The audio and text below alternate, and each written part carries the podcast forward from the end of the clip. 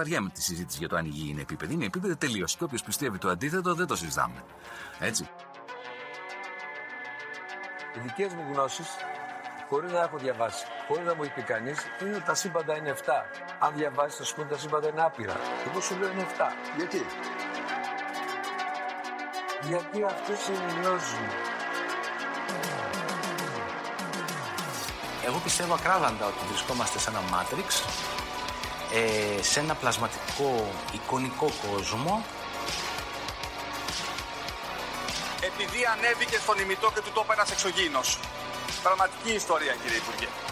Πραγματική ιστορία κύριε Υπουργέ. Πραγματική ιστορία κύριε Υπουργέ. για να μπορέσετε να έχετε επίγνωση αυτών των φρέσκων πραγμάτων που τρέχουν γύρω μας τώρα, τελευταία εκπομπή παρουσίασης, 8 τόμοι και ένα αρχαίο ελληνικό σύμβολο, μόνο 29 ευρώ τζάμπα. Φίλες και φίλοι, γεια σας και καλώς ήρθατε σε ακόμα ένα επεισόδιο του Conspiracy Club. Είμαι ο Γιώργος και όπως πάντα μαζί μου ο Δήμος. Δήμο, Γεια σου Γιώργο, γεια σας φίλες και φίλοι ακροατές και ακροάτριες. Γιώργο, εγώ είμαι μια χαρά. Αθήνα, ακόμα, δυστυχώς ή ευτυχώς.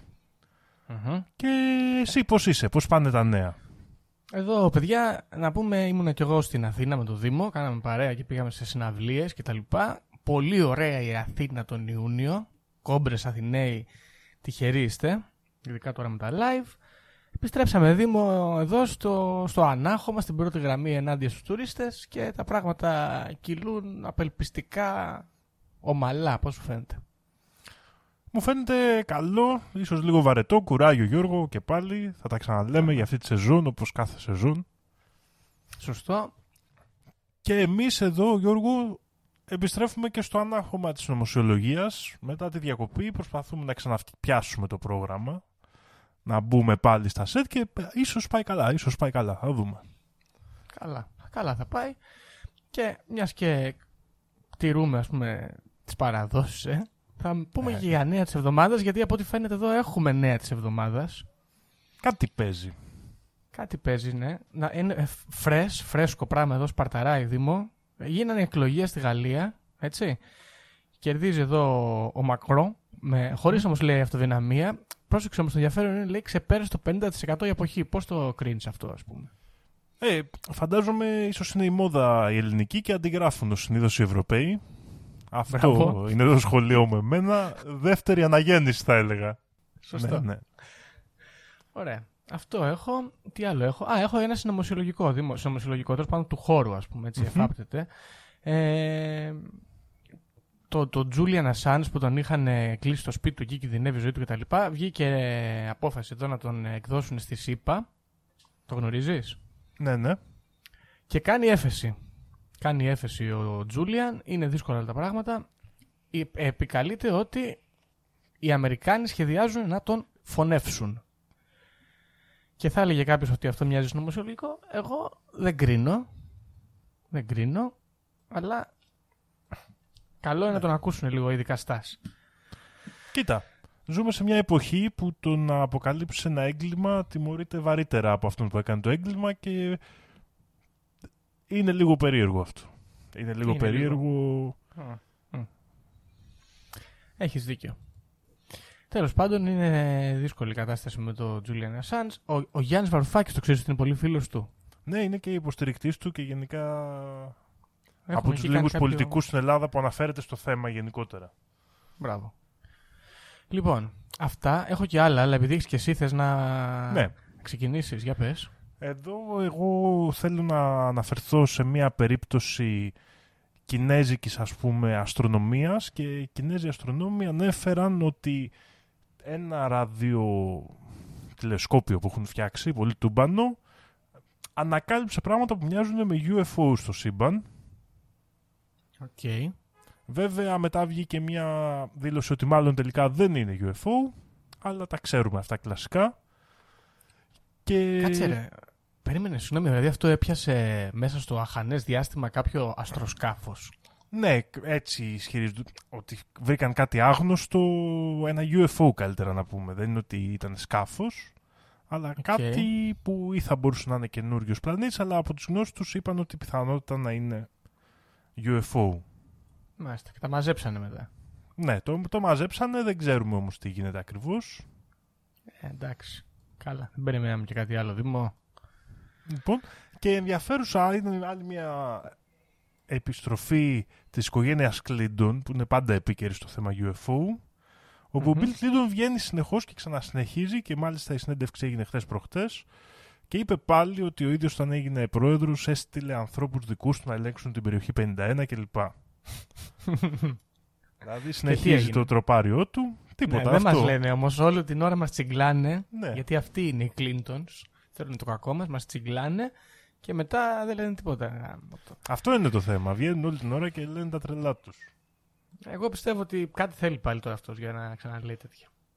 Κάτι Κάτι και θέλει. είναι κλασική προεκλογική εξαγγελία των Κλίντον ότι θα κάνουν φάσουλα με εξωγήινους. Οπότε πιστεύω ότι μήπως η Χίλαρη ξαναμπαίνει δυναμικά. Δεν ξέρω. Να πάω να την ψηφίσω να ησυχάσουμε, ρε Δήμο, πια με αυτή η γυναίκα. Ούτε λεβέντης τέτοιο άγχος να βγει. Τέλος πάντων. Λοιπόν, ε, α, έχω και αυτό εδώ το οποίο είναι, είναι ελληνικό κατά κάποιο τρόπο, το νέο, να σου πω. Ε, έκανε ένα tweet ο Elon Musk, έτσι, ο, ο σωτήρας ανθρωπότητας, και έχει ένα meme, είναι ένα meme που είναι ένας, ένα stickman στο κρεβάτι, ας πούμε, φοράει ένα κράνος έτσι μεσονικό και από κάτω λέει Κωνσταντινούπολη 1453 και είναι αυτός και κοιμάται και καλά και σκέφτεται στον ύπνο του Did I lock the gate, αν έκλεισε την κυ- κερκόπορτα ας πούμε. Και έγινε χαμός λέει στο τουρκικό το Twitter, εξεράγησαν οι Τούρκοι γιατί αποκάλυψε το, στην Ισταμπούλ Κωνσταντινούπολη και έγινε της πουτάνας και βγήκαν τώρα εδώ πέρα λέει μέχρι και πολιτικοί και αναφέρθηκαν ότι αυτό είναι δάκτυλος του Elon Musk να κάνει κάτι περίεργο, ποιος ξέρει. Είναι, είναι ο Elon Musk ε, φιλέλληνας, θα είναι η αρχή της μεγάλης Είναι ο Ελλάδας Lord μετά το Byron. μεγάλο Twitter. είναι, είναι ο Lord Byron της εποχής μας, Γιώργο, όντως. Δεν ξέρω, Δήμο, αν είναι... Δεν δεν θα πάει πολύ καλά αυτό για μας. Από αλλού τα περιμέναμε και αλλού μας ήρθαν, ναι. Ποιος Μπορεί, ξέρει; μπορεί, ποιος ξέρει. Μάλιστα. Λοιπόν, αυτά τα νέα έχεις άλλο εσύ μήπως; Ε, όχι. Ε, ένα ενδιαφέρον, δεν είναι πολύ σχετικό, αλλά μου αρέσουν με αυτά που θα το αναφέρω. Ε, σ- γίνονται έρευνες αυτή την εποχή στο ναυάγιο που βρίσκεται στην περιοχή των Αντικυθύρων Ναι. και βρέθηκε το κεφάλι ενός αγάλματος που υπάρχει στο Εθνικό Αρχαιολογικό Μουσείο ενός αντίγραφου του Ηρακλή του Λυσίππου και βρέθηκαν και διάφορα άλλα Οκ. πράγματα. Το ενδιαφέρον είναι ότι τις έρευνες αυτές τις κάνουν ε, ομάδες ελβετών φοιτητών αρχαιολογίας. Ε, Γιατί σε ενδιαφέρει τόσο πολύ αυτό; δεν ξέρω, δεν ξέρω τι ψάχνουν οι Ελβετοί εκεί πέρα. Δεν ξέρω. Α, είπε ότι είναι ύποπτη. Ότι είναι ύποπτη λες. Ε, είναι ύποπτο τώρα όλοι αυτοί που ξένοι που Μπορεί. ψάχνουν αρχαιολογικά ευρήματα στην Ελλάδα. Είναι ύποπτοι, παιδιά. Υπήρχαν, Δεν ξέρω, έχουν δεν είναι ξαναγίνει. Έχουν ξαναγίνει. Ψάχνουνε, και δεν ψάχνουν τώρα για αγάλματα και εργατές και αυτά. Αυτά είναι η βιτρίνα, Γιώργο, έτσι. Ψάχνουν περιοχές δύναμης, Μμμ. αρχαίες τεχνολογίες και διάφορα τέτοια. Τα λέει lines, μάλιστα. Ωραία. Λοιπόν, πριν, κλει- πριν κλείσουμε το εισαγωγικό σημείωμα Δήμο, θέλω να σου πω κάτι που δεν το, δεν στο είπα πριν επίτηδες. Το σκέφτηκα στον δρόμο που ερχόμουν εδώ να γράψουμε. Και σκέφτηκα λοιπόν το εξής. Πρόσεξε. Λέγαμε φίλες και φίλοι ακροατές και ακροάτριες να κάνουμε κάποια στιγμή ένα Patreon, έτσι.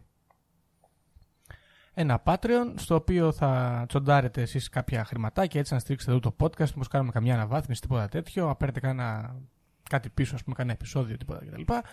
Δήμο, δεν θα κάνουμε τίποτα από όλα αυτά. Κυρίως, Δήμο μου, γιατί αυτά απ- απ- ε, απαιτούν έξτρα δουλειά, κατάλαβες; Ναι. Ε, δεν είναι πολύ της προκοπής αυτό τώρα, ας πούμε, να φτιάχνουμε και άλλα επεισόδια, ας πούμε, να... Ε, δεν ψήνουμε. Άσ' το καλύτερα. Θα κάνουμε κάτι διαφορετικό. Θα κάνουμε Kickstarter. Ωραία. Οκ. Λοιπόν, θα κάνουμε ένα Kickstarter που θα λέει, πρόσεξε με. Φίλες και φίλοι ακροατές και ακροατές, θέλουμε, ο στόχος είναι 300 χιλιάρικα, 300 χιλιάρικα για ένα project που έχουμε το Δήμο στο μυαλό μου εδώ που το συζητάγαμε στην Αθήνα. Και θα μας τα δώσετε για να φύγω εγώ από το σιδάρι. Γιατί αν φύγω από το σιδάρι θα γλιτώσω ψυχικά και σωματικά και θα μπορέσει αυτό το podcast να συνεχιστεί όντως για χίλια χρόνια πριν πεθάνω και αφήσω εδώ τα κοκαλά μου. Οπότε θα κάνουμε αυτή τη δουλειά, εντάξει; Πώς φαίνεται, Δήμο. Ναι, μου φαίνεται καλό. Θα λέγεται επιχείρηση έξοδος, ε, ξέρω εγώ, από το σιδάρι ή κάτι τέτοιο. Ωραία. Λοιπόν, αυτά. Οπότε ο Σανούπο, παιδιά, συντονιστείτε στο Kickstarter. Και νομίζω ότι μπορούμε πλέον να ξεκινήσουμε και το σημερινό μας θέμα. Πάρα πολύ ωραία. Και Γιώργο, εγώ σήμερα, όπως σου λέγα, έχω κάνει πάρα πολύ έρευνα. Και θέλω να μιλήσω για ένα θέμα, γιατί Μμμ. το βλέπω να βρίσκεται συνεχώς τόσο στο μυστηριακό χώρο, ο παραφυσικό κλπ, όσο σε συνωμοσιές με μυστικές εταιρείες κλπ. Και είναι ένα σημείο γέννησης. Θα μιλήσουμε για ένα παλιό θέμα και συγκεκριμένα θα μιλήσουμε όπως εί- Μμμ. είχα πει και σε σένα και ίσως και στο podcast κάποια στιγμή, θα μιλήσουμε λίγο για το γνωστικισμό, για την ιστορία του και για τις θεωρίες του. Ναι, τέλεια. Λοιπόν, ε, ο γνωστικισμός λίγο πολύ έχουμε αναφερθεί και σε άλλα επεισόδια, αλλά για όσους και όσους δεν γνωρίζουν υπήρξε ένα κίνημα, ένα παρακλάδι ας πούμε, της πολύμορφης χριστιανικής κοινότητας εκεί στις αρχές της.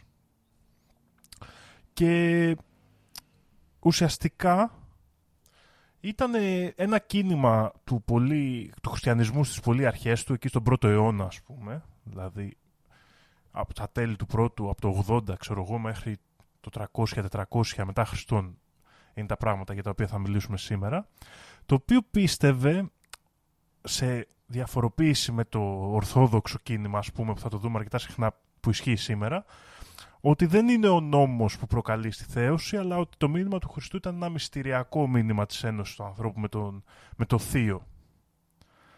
Δηλαδή, με λίγα λόγια, η κύρια διαφορά, ας πούμε, είναι ότι οι γνωστικοί κατά κάποιο τρόπο πίστευαν ότι σε αυτή τη γη μπορείς να συνδεθείς με το Θεό. Οκ. Εντάξει. Λοιπόν, πάμε να δούμε όμως λίγο την ιστορία και θα δούμε αναλυτικά τη θεωρία τους και ποιες είναι οι διαφορές και τι επικράτησε και τι δεν επικράτησε. Το σίγουρο είναι ότι ιστορικά υπήρξαν οι γνωστικοί έως και ένα από τα κύρια ε, έτσι, κομμάτια του πρώιμου χριστιανισμού και επηρέασε πάρα πολύ όλη την ιστορία του. Σε κάποια μέρη και σε κάποιες εποχές υπήρξε τόσο κύριο ώστε φτάνουμε και στην περίπτωση ενός ε, γνωστικού δασκάλου αρκετά σημαντικού του Βαλεντίνου ο οποίος υπήρξε υποψήφιος για αρχιεπίσκοπος της Εκκλησίας της Ρώμης. Δηλαδή μιλάμε ότι στις αρχές του Οκ, σαν κίνημα πολύ ήταν mainstream αρκετά αυτό. δυνατό θεολογικά, πολύ mainstream. Ε, ο Βαλεντίνος Ναι, τώρα ναι, ναι. εδώ συγκεκριμένα προερχόταν από την Αλεξάνδρεια και γενικά όλο αυτό το κίνημα μπορούμε να πούμε ότι είχε σαν κέντρο την περιοχή της Αιγύπτου αλλά και μέρη της Συρίας, ακόμα μέρη και της Περσίας τότε. Ήταν αρκετά εξαπλωμένο. Μμ. Κάποιοι θεωρούν ότι έφτανε έως και την Ινδία, αλλά θα το δούμε παρακάτω. Ο Βαλεντίνος λοιπόν συγκεκριμένα είχε καθιερωθεί ως κορυφαίος γνωστικός δάσκαλος, ήταν στη Ρώμη, λειτουργούσε, δίδασκε και ουσιαστικά ο ίδιος ε, διέδιδε πως γνώριζε μυστήρια μοιημένος από το μαθητή Θευδά του Αποστόλου Παύλου και πως αυτά τα μυστήρια ε, δεν πρέπει να παραμεληθούν όπως έλεγαν όπως έλεγε ας πούμε το ορθόδοξο ρεύμα του χριστιανισμού και αυτό κάποια στιγμή έφυγε από τη μόδα και στο τέλος της ζωής του όπως όλοι οι γνωστικοί εξωστρακίστηκαν ως αιρετικοί. Δηλαδή βλέπουμε ότι υπήρχε μια Μάλιστα. περίοδος άνθησης που είχαν σημαντικό λόγο αλλά μετά το δεύτερο αιώνα, τα μισά του δεύτερου αιώνα, το 250 μετά Χριστόν ας πούμε κλπ, είχαν αρχίσει να θεωρούνται αιρετικοί και να τους επιτίθενται. Η- Και η αλήθεια είναι εδώ ότι δεν μπορούμε να έχουμε πολύ πλήρη εικόνα της ιστορίας. Είναι δύσκολο το κομμάτι. Γιατί ειδικά από τη στιγμή που θεωρήθηκαν αιρετικοί, κυνηγήθηκαν πάρα πολύ και τα έγγραφά τους. Ε, ναι, βέβαια. Και μιλάμε Έτσι, και για οπότε- μεσονικές καταστάσεις εδώ πέρα. Εντάξει. Α, ακριβώς. Μιλάμε για σχεδόν αρχαίες καταστάσεις. Μιλάμε δηλαδή σ- στη, δη- στο κομμάτι που αρχίζει να δημιουργείται από την αρχαία εποχή ή λίγο πιο νέα, ε. Αρχίζουν και δημιουργούνται κράτη, είναι η Ρωμαϊκή Αυτοκρατορία ουσιαστικά. Είναι, είμαστε σε αυτό το ενδιάμεσο επίπεδο και μιλάμε ουσιαστικά για το Ναι, ναι, ναι. θρησκευτικό κομμάτι αυτό που αρχίζει και δημιουργούνται οι μεγάλες οργανώσεις και τέτοια πράγματα. Ε, η Ορθοδοξία λοιπόν επικρατεί έναντι του γνωστικισμού και είναι δύο πράγματα τα οποία τα θεωρώ αρκετά σημαντικά. Δηλαδή εγώ σαν, σαν κομμάτια και για το δικό μας το θέμα του νομοσιολογικού. Έχουμε λοιπόν δύο εκφράσεις της ίδιας θρησκείας που η μία σου λέει το εξής Γιώργο. Αν ακολουθείς τον νόμο κατά γράμμα και κάνεις αυτά που λένε οι γραφές, οι οποίες μόνο αυτές είναι επίσημες, θα πας στον παράδεισο. Και έχουμε και ένα άλλο κομμάτι, το οποίο σου λέει το γνωστικό. Αν εσύ με την αναζήτησή σου επιτύχεις τη γνώση, δεν χρειάζεται να ακολουθείς και τον νόμο απαραίτητα. Αλλά εσύ προσεγγίζεις το Θεό, ψάχνεις το Θεό, μπορείς να συνδεθείς μαζί τους σε αυτή τη ζωή. Ναι. Εντάξει, ουσιαστικά δηλαδή η Κοίτα. μία σου... Προ... Ναι. Υπάρχει εδώ ένα θέμα το οποίο λέει το εξής. Και τα δύο κάπως λίγο σαν να μπάζουν όμως έτσι. Δηλαδή το ένα. Οκ, είναι λίγο ύποπτο γιατί σου λέει ακολούθησε ας πούμε τους κανόνες τους οποίους τους φτιάχνει άνθρωπος αλλά απ' την άλλη αν πας στο γνωστικό κομμάτι που σου λέει οι κανόνες δεν πολύ επηρεάζουν ε, δεν θα έπρεπε να υπάρχουν και κανόνες. Τι στο διάλογο κάνει αυτό το υπέρτατο εδώ; Λοιπόν, αυτό υπάρχει απάντηση και θα το δούμε λίγο στην κοσμολογία. Εγώ εδώ, με ενδια- δηλαδή το θέμα το αντιμετωπίζω λίγο πιο πολύ ιστορικά ως προς τη θέση που πήρε η θρησκεία κάπως πολιτικά μετά μέσα στα χρόνια. Δηλαδή, αν επικρατούσε Okay. και υπήρχαν πολλές πιθανότητες να επικρατήσει η γνωστική παράδοση, η θρησκεία σήμερα θα, και στο μέλλον θα αποκτούσε, ξέρεις, θα κρατούσε μόνο μυστηριακό χαρακτήρα. Ίσως να μην γινόταν τόσο ισχυρή η ομάδα εξουσίας όπως έγινε, λόγω της επικράτησης της Ορθοδοξίας. Ναι. Δεν ξέρω αν ε, το, το νιώθεις έτσι αυτό, αυτή τη σύγκρουση που λέω, αλλά ουσιαστικά το, το ίδιο το δογματικό Ε. κομμάτι που επικράτησε ήταν πιο αυταρχικό ας πούμε, ήταν, δημιούργησε δύναμη εξουσίας στην εκκλησία. Κάπως έτσι. Κοίτα, δη- δημιουργείται αυτή, η- αυτός ο συλλογισμός, τον καταλαβαίνω. Απλά για το ανάποδο δεν ξέρω αν μπορούμε να πούμε. Δηλαδή, αν θα γινόταν αυταρχικό και το γνωστικό κομμάτι στο μέλλον, αποκτώντας όλη αυτή τη δύναμη. Είναι κάτι που δεν μπορούμε να το απαντήσουμε βέβαια, αλλά Ναι, ναι. τουλάχιστον Και πιθα- μοιάζει να μην έχει αυτό το σκοπό. Ακριβώς και αυτή τη πιθανότητα διάθεση. και λόγω της ροπής ίσως και η ροπή προς τη δημιουργία ειδικά στις μεγάλες αυτοκρατορίες όπως ήταν η Ρωμαϊκή που πλέον δεν είχαν κάτι να ενώνει κοινές παραδόσεις ή λοιπά οπότε έπρεπε να βρεθεί ένας συνδετικός κρίκος οπότε ίσως ακόμα και αυτή η ροπή να δημιούργησε ξέρεις, τις πιθα- τι- το περιβάλλον ώστε η ορθό, ο Ναι. ορθόδοξος χριστιανισμός να επικρατήσει. Ίσως ακόμα και η ανάγκη δηλαδή. Το οποίο η γνωστική παράδοση ας πούμε, δεν το προσέφερε πάρα Σύμφωνα. πολύ. Λοιπόν, για να συνεχίσουμε λοιπόν, ένα άλλο κομμάτι με το οποίο πάλι οι γνωστικοί φαίνεται να συνδέονται, εκτός όπως είπαμε από αυτή την πρώτη δημιουργία ίσως, τουλάχιστον τόσο έντονα της έννοιας του, της ορθόδοξης πίστης και της αίρεσης, εντάξει που δημιουργείται τότε στις αρχές του χριστιανισμού, δημιουργεί και ένα άλλο πράγμα που για πρώτη φορά ίσως έχουμε κάποιες σχέσεις με πάλι συνωμοσιολογικά πράγματα, το οποίο είναι ότι λόγω ακριβώς της απαγόρευσης των θεωριών τους, φαίνεται ότι πολλές από τις πρωταρχικές μυστικές ομάδες έχουν να κάνουν με τη γνωστική παράδοση. Οπότε ένα άλλο κομμάτι που φαίνεται να φτιάχνουν οι γνωστικοί ή τουλάχιστον να είναι μία από τις πρώτες, ξέρεις, παραθέσεις ε, που ξέρουμε για αυτό το σκηνικό, ότι φτιάχνονται δηλαδή μυστικές εταιρείες, είναι οι ίδιοι γνωστικοί. Και αυτό εδώ είναι πολύ ενδιαφέρον, γιατί ενώ έχουν χαθεί όλα τα κείμενα, όπως είπα, τα γνωστικά, και έχουν κυνηγηθεί σε μεγάλο βαθμό, μέσα στις μυστικές εταιρείες, μέσα στους θεοσοφιστές, μέσα στον Άλιστερ Κράουλι, στους Ροδόσταυρους, στους Ναΐτες Υπότες, βρίσκουμε μυστηριακές τελετές που φαίνεται να προέρχονται από τους γνωστικούς. Άρα φαίνεται να υπάρχει μια συνέχεια της γνώσης, αλλά στο μυστικό μυητικό κομμάτι. Ωραίο είναι. Αυτό είναι σαν να διασώθηκαν έτσι, ξέρεις, ε, εν είδη θησαυρού, ας πούμε, αυτά τα πράγματα από την εκκλησία, ξέρω, κάπως. Να, τους τα, να τα κρύψανε. Μμμ. Βέβαια, αυτό ιστορικά δεν μπορεί να μας δώσει πηγές και γιατί το γνωστικό κίνημα είναι πολύ μυθοπλαστικό και έχει μια τάση να θεωρεί τα κείμενα όχι ως παραθέσεις της αλήθειας, αλλά ξέρεις, ως μυθοπλασία που οδηγεί σε κάποιες αποκαλύψεις, ας το πούμε έτσι. Οπότε αυτή, ξέρεις, αλλάζει συνεχώς τα κείμενα αυτό το πράγμα και δημιουργεί ε, μια ασάφεια ως προς την ιστορία. Και η πραγματικότητα είναι ότι οι πιο αξιόπιστες, ας το πούμε, πληροφορίες που έχουμε για τους γνωστικούς μέχρι το 1945, που γίνεται κάτι σημαντικό, είναι από χριστιανούς ορθόδοξους που επιτίθενται στους γνωστικούς. Μάλιστα. Και Ναι, το ναι. ξέρουμε δηλαδή μέσω της κριτικής την ύπαρξή Οκ. τους.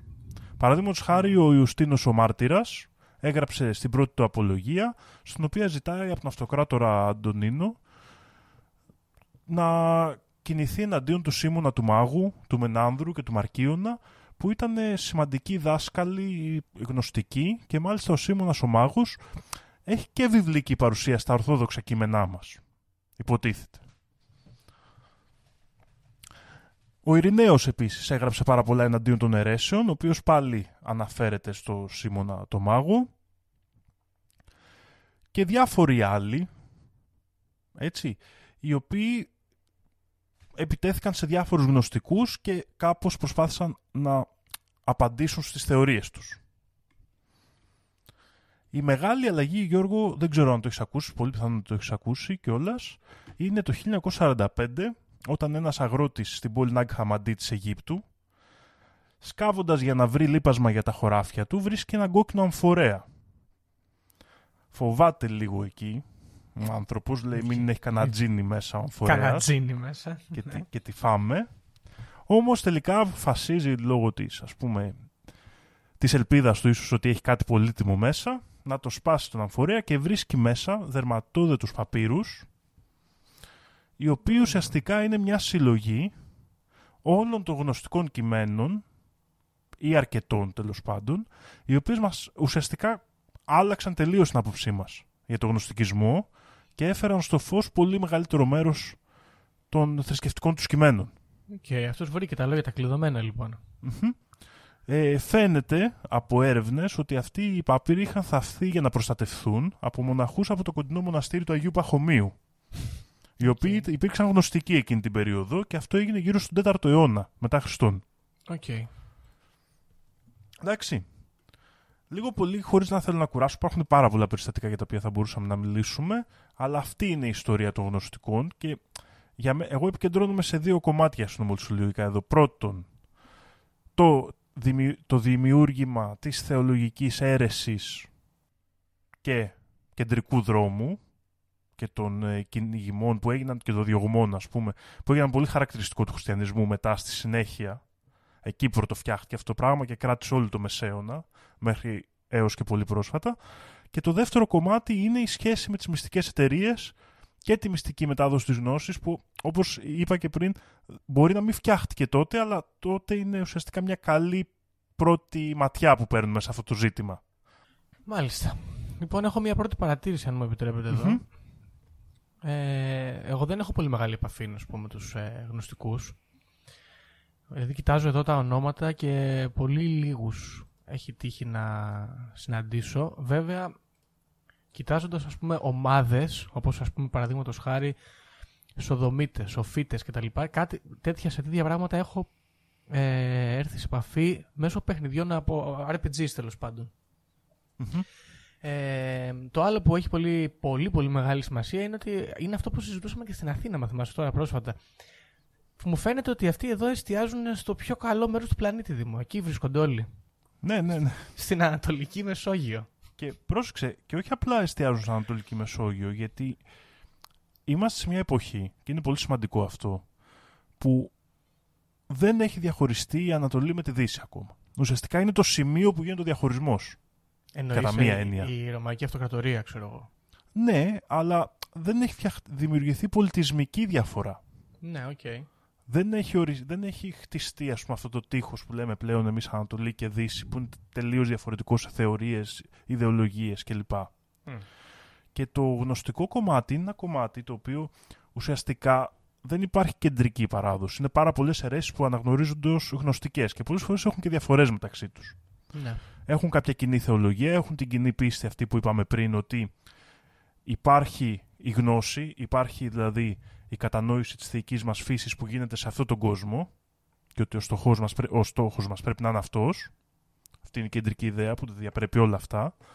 Αλλά υπάρχουν πάρα πολλές μεγάλες διαφορές. Παραδείγματος χάρη υπάρχουν Πέρσες γνωστικοί ή μανιχαϊστέ που πιστεύουν στο μάνι.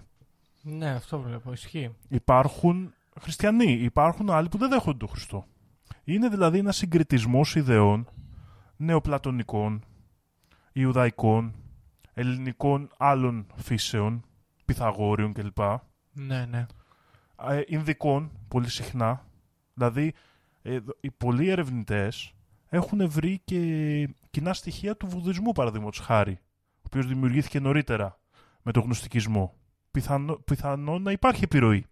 Ε, με τον Ινδουισμό σίγουρα γνωρίζουμε ότι υπήρχαν επαφές. Μάλιστα θεωρείται ότι γνωστικός δάσκαλος, όπως θα δούμε και πιο κάτω, υπήρξε ο Απόστολος Θωμάς, ο οποίος και η Ορθόδοξη παράδοση λέει ότι μετέβηκε στην Ινδία.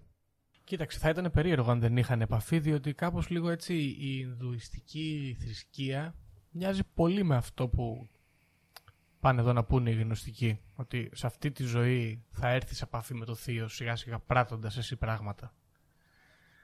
Ψάχνοντας εσύ γνώσεις και τον εαυτό σου ας πούμε κάπως. Κάπως μοιάζει λίγο με τον πράγμα και το άτομα και αυτά. Ναι, υπάρχει μια τέτοια η έννοια της θεϊκής πνοής και η έννοια επίσης που είναι πιο σημαντική νομίζω στο βουδισμό ότι αυτό γίνεται σε αυτή τη ζωή. Αυτό ναι. Αυτό είναι μια πολύ κοινή ιδέα με τον, ε, με τον βουδισμό που δεν παρατηρείται σε πολλές άλλες θρησκείες. Μμ. Επίσης να πούμε εδώ ότι μέχρι και ο μοαμεθανισμός πολλά από τα στοιχεία του είναι γνωστικά στη δημιουργία του. Γιατί στην Οκ. Ανατολή λόγω της μη επικράτησης του χριστιανισμού η γνωστική παράδοση επικράτησε περισσότερο. Λοιπόν, ας πάμε και λίγο να συζητήσουμε και την κοσμολογία που έχει και πιο ντιριντάχτα για να δούμε τι πίστευαν λοιπόν αυτοί οι άνθρωποι. Λοιπόν, εδώ βασική έννοια λοιπόν όπως φαίνεται και από το όνομα είναι η έννοια της γνώσης αλλά θέλω να κάνω ένα σχόλιο εδώ γιατί είναι πολύ σημαντικό για την κατανόησή μας ας πούμε της θεωρίας και της κοσμολογία τους δεν θεωρούν οι γνωστικοί ότι η πραγματική γνώση είναι αυτό που όπως λέμε στα νέα ξέρω. Ξέρω τι Οκ. σημαίνει, έχω γνώσεις, με κάποια λογική σύνδεση τις έχω συνδέσει και έχω φτάσει σε ένα αποτέλεσμα. Μμμ. Γνώση ως προς τους γνωστικούς είναι μια προσωπική αποκάλυψη, είναι μια εμπειρική γνώση, είναι ένα ζύμωμα που γίνεται μέσα μας αλλά δεν είναι απαραίτητα λογικό. Θα μπορούσε να είναι και μια μεταφυσική εμπειρία. ας πούμε, Ή μάλλον να Θα το δούμε μπορούσε. Πιο, πιο μεταφυσικά, μάλλον. Νο- πι- Ναι. Αυτοί ξέρουν, πιστεύουν. Ναι. Κάπως έτσι. Ακριβώς. Μου αποκαλύφθηκε. Αυτό είναι σημαντική έννοια. Η προσωπική Μπράβο. αποκάλυψη. Ναι, ναι, ναι. Εντάξει, και εξού και η- το ενδιαφέρον τους για τις μυστηριακές τελετές. Έχουμε πολλές τελετές που εισήχθηκαν και από το Αιγυπτιακό, ξέχασα να πω πριν, εθιμοτυπικό, που ήταν πολύ μυστηριακό. Έτσι. Λοιπόν, και η σημαντική διαφορά εδώ, και θα έλεγα η κάθετη διαφορά με τον Ορθόδοξο Χριστιανισμό, Ορθόδοξο δεν εννοώ μόνο το δικό μας, γενικά το χριστιανισμό που επικράτησε. Που δεν είναι γνωστικός. Ακριβώς. Ήταν ότι το ζήτημα δεν είναι η αμαρτία και η μετάνοια, αλλά η κύρια διάκριση στον άνθρωπο ήταν η ψευδαίσθηση και η γνώση και ότι ο Χριστός δεν ήρθε ως λυτρωτής, αλλά ως άγγελος νέων δρόμων για την πνευματική ας πούμε, ανύψωση του ανθρώπου και για την ένωση των ανθρώπων με το Θείο. Οκ, άρα ο Χριστός, σύμφωνα με τους γνωστικούς σου, είναι ένα άτομο το οποίο έχει έρθει να, να σου ξεκαθαρίσει την ψευδαίσθηση από τη γνώση. Ακριβώς. Έχει Άρα- έρθει, Είναι καλό, σου- ας πούμε. Σε- Τύπος. Κοίτα, στις περισσότερες, στη- στα- στο μεγαλύτερο μέρος της γνωστικής παράδοσης. Οκ, γιατί αυτό Θα βλέπω κάτι δούμε. πράγματα εδώ που είναι λίγο. Ναι. Ε, θα το δούμε, οκ. Θα δούμε. Ναι, ναι. Εντάξει. Μμ. Ε, αλλά στις περισσότερες ο- τον Χριστό τον αποδέχονται, εξού και χριστιανοί, έτσι. Σωστό. Λοιπόν, το μεταφυσικό σύστημα των γνωστικών είναι αρκετά σύνθετο. Έχουν μια μεγάλη μυθολογία και όπως σου είπα ακριβώς επειδή πιστεύουν σε αυτές τις μυθικές διαδικασίες ε, είναι σαν να προτείνεται να φτιάχνεις συνεχώς και εσύ μυθοπλασίες, έτσι, προσπαθώντας να αποκαλύψεις τα μυστικά αφού δεν μπορείς να τα πεις Οκ. αυτά τα μυστικά. Λοιπόν, το σύστημά τους λοιπόν έχει πάρα πολλές επιρροές από πυθαγορισμό, από ζωραστρισμό, στοικισμό και άλλα τέτοια. Διδάσκουν γενικά ότι η γη, ή ο υλικός κόσμος γενικότερα, φτιάχτηκε από έναν κατώτερο θεό, ας πούμε, τον Ιαλδαβάοθ. Α, τον έχουμε ξαναφέρει. Ναι. Στον Ο Ιαλδαβάοθ ταυτίζεται κατά κάποιο τρόπο με τον, παλαιό της- με τον θεό της Παλαιάς Διαθήκης, του Γιαχβέ, με τον δημιουργό του Πλάτωνα, επίσης, λόγω των νεοπλατωνικών τους επιρροών, και ουσιαστικά είναι επικεφαλής των αρχόντων, για τους οποίους πάλι μιλούσαμε πρόσφατα, Μμμ. οι οποίοι αυτοί οι άρχοντες είναι οι κυβερνήτες του φυσικού κόσμου. Τα ανθρώπινα σώματα φτιάχτηκαν από τον Ιαλδαβαώθ και τους άρχοντες. Και οι άρχοντες Και- είναι θεϊκές οντότητες, έτσι. Είναι σαν εκφράσεις του Ιαλδαβαώθ, ας πούμε. Ναι, σαν πνεύμα. Οκ, ναι. Και φτιάχτηκαν από εκεί, όμως η Σοφία, μια πρωταρχική δύναμη, ένας αιώνας, που είναι έκφραση του ανώτερου Θεού, του πραγματικού, λυπήθηκε ας πούμε αυτή τη δημιουργία και έβαλε μέσα τους θεϊκό, θεϊκό σπινθήρα. Μμμ. Οκ. Άρα ουσιαστικά εμείς είμαστε κατά τους γνωστικούς μια κακή ύλη Με που κάποια- μέσα τους κουβαλάει ένα θεϊκό σπινθήρα. Ο Μπράβο. οποίος αυτός ο θεϊκός σπινθήρας έχει την ψευδαίσθηση ότι το σώμα και η ύλη είναι σημαντικά Ναι. και ο Χριστός ήρθε να τους πει ότι δεν έχει σημασία. Μμ. Τώρα ξέρεις τι μου θυμίζει αυτό, ρε Δήμο. Τι; Μου θυμίζει σαν εντολογία. Ναι. Ωραία. Έχει κάνει πονηριά αυτός μάλλον εδώ πέρα. Ο Σαϊντολόγο αρχηγός. Τέλος πάντων. Ναι, για πάμε. Η θεολογία ανώτερα τώρα αν πάμε λέει ότι υπάρχει ένας πραγματικός Θεός, άγνωστος, ακατανόητος που ονομάζεται βυθός ή μονάδα κατά τους Pythagoreans ή ο πρώτος αιώνας, ο πρώτος αιών, ο οποίος οι εκφράσεις του είναι οι κατώτεροι θεοί όπως και η Σοφία. Γίνεται μια μεγάλη ανάλυση που μοιάζει έως και καβαλιστική για το πώς εκπορεύονται από το Θεό και ποιες είναι αυτές οι εκφράσεις του, οι κατώτεροι αιώνες ας πούμε. Όλοι μαζί αυτοί οι αιώνες, οι εκφράσεις δηλαδή του, α- του ανώτατου Θεού, φτιάχνουν το πλήρωμα. Οκ. Το Άλιστερ Κράουλι, παραδείγματος χάρη. Ναι, ναι, ναι. Το κατώτερο από αυτά τα ζεύγη είναι η Σοφία και ο Χριστός. Το κατώτερο; Το κατώτερο με ποια έννοια, πιο κοντά σε εμάς. Πιο κοντά στον άνθρωπο, ναι. Δεν είναι ακριβώς πιο αδύναμο, πιο δυνατό. Είναι πιο κοντά στη φύση μας και πιο μακριά από τη φύση μας που είναι το ακατανόητο που είναι η μονάδα. Οκ, η μονάδα όμως είναι κάτι το οποίο δεν είναι ούτε ξέρω εγώ έτσι λίγο μπαγαπόντικο σαν τον Γιαλνταβαώθ ο οποίος μας την έφερε ούτε κάτι beloved ας πούμε σαν τον Χριστούλη και, το, και τη Σοφία είναι κάτι Όχι. υπερβατικότερο όλων αυτών Είναι το παν, είναι το Ναι. ένα. Σωστά Το πλήρωμα δηλαδή έχει τα πάντα μέσα. ναι. Ακόμα δηλαδή και σε θέμα φύλου οι Είναι απ' όλα. γνωστικοί λένε ότι είναι ερμαφρόδιτο Μμμ. το ένα. Είναι Οκ. η τέλεια σύνδεση του αρσενικού με το θηλυκό. ωραία Λοιπόν, στο Βαλεντίνιο μύθο της δημιουργίας, για τον οποίο μιλήσαμε νωρίτερα, η Σοφία αναζητούσε το, τον άγνωστο έναν, τον πρώτο αιώνα. Γιατί όπως εμείς δεν μπορούμε να κατανοήσουμε τους ανώτερους αιώνες, έτσι και οι μεσαίοι αιώνες δεν μπορούν να κατανοήσουν Ως ακριβώς το μονάδα. πλήρωμα. ναι. Έτσι. Είδε λοιπόν ένα μακρινό φως, νόμιζε ότι ήταν το πλήρωμα, αλλά έτσι μπερδεύτηκε και απομακρύνθηκε από αυτό. Όταν έχασε λοιπόν το φως του ενός και έφυγε από την ισορροπία της, δημιουργήθηκε μέσα σύγχυση και επιθυμία να γυρίσει πίσω. Μμμ. Αυτή είναι η πρώτη επιθυμία που λένε οι γνωστικοί ότι δημιουργήθηκε. Πάλι βλέπουμε παραλληλισμούς εδώ με το βουδισμό, ότι φτιάχτηκε η επιθυμία κάποια στιγμή. ναι. Ε, βέβαια η επιθυμία είναι η επιθυμία της ε, της Ένωσης Της με το Σοφίας. Θείο. ναι, ναι. Ναι, πρόσεξε όμως να δεις εδώ τι γίνεται λόγω αυτής της επιθυμίας. Δημιουργείται σε η ύπαρξη της ύλης και ουσιαστικά και του ίδιου του Ιαλδαβαώθ. Οκ. Ουσιαστικά δηλαδή φτιάχτηκε μέσα από την επιθυμία της ο δημιουργός ο δικός μας. Ναι, αυτό κατάλαβα. τι Γιατί, είπα. γιατί ποιο ήταν το πρόβλημα ότι δημιουργήθηκε κάτι κακό, ότι αυτή λειτούργησε χωρίς το αρσενικό της αντίστοιχο. Οκ. Επειδή έφυγε από το πλήρωμα, βρέθηκε μακριά από το αρσενικό της αντίστοιχο Μμ. και η επιθυμία της, το δημιούργημα που είχε ήταν μη τέλειο. Μάλιστα. Οκ. Άρα εδώ υποθέτουμε εμείς τώρα ότι ο Γιαλνταβαώθ είναι ας πούμε κατώτερος ε, της Σοφίας. Ναι. Οκ. Είναι κατώτερος γιατί δεν δημιουργήθηκε σε ισορροπία, κατάλαβες; Ναι.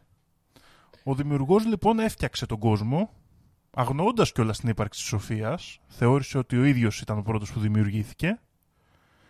Η Σοφία όμως λυπο- λυπήθηκε ουσιαστικά την, εκ- για την εξέλιξη των πραγμάτων ας πούμε και προσπάθησε να δώσει ένα κομμάτι θεϊκής πνοής που είχε και η ίδια σε όλα τα, πλα- τους ανθρώπους του κόσμου ώστε να μπορούν να επιστρέψουν στο πλήρωμα. ΟΚ. Ουσιαστικά Ναι.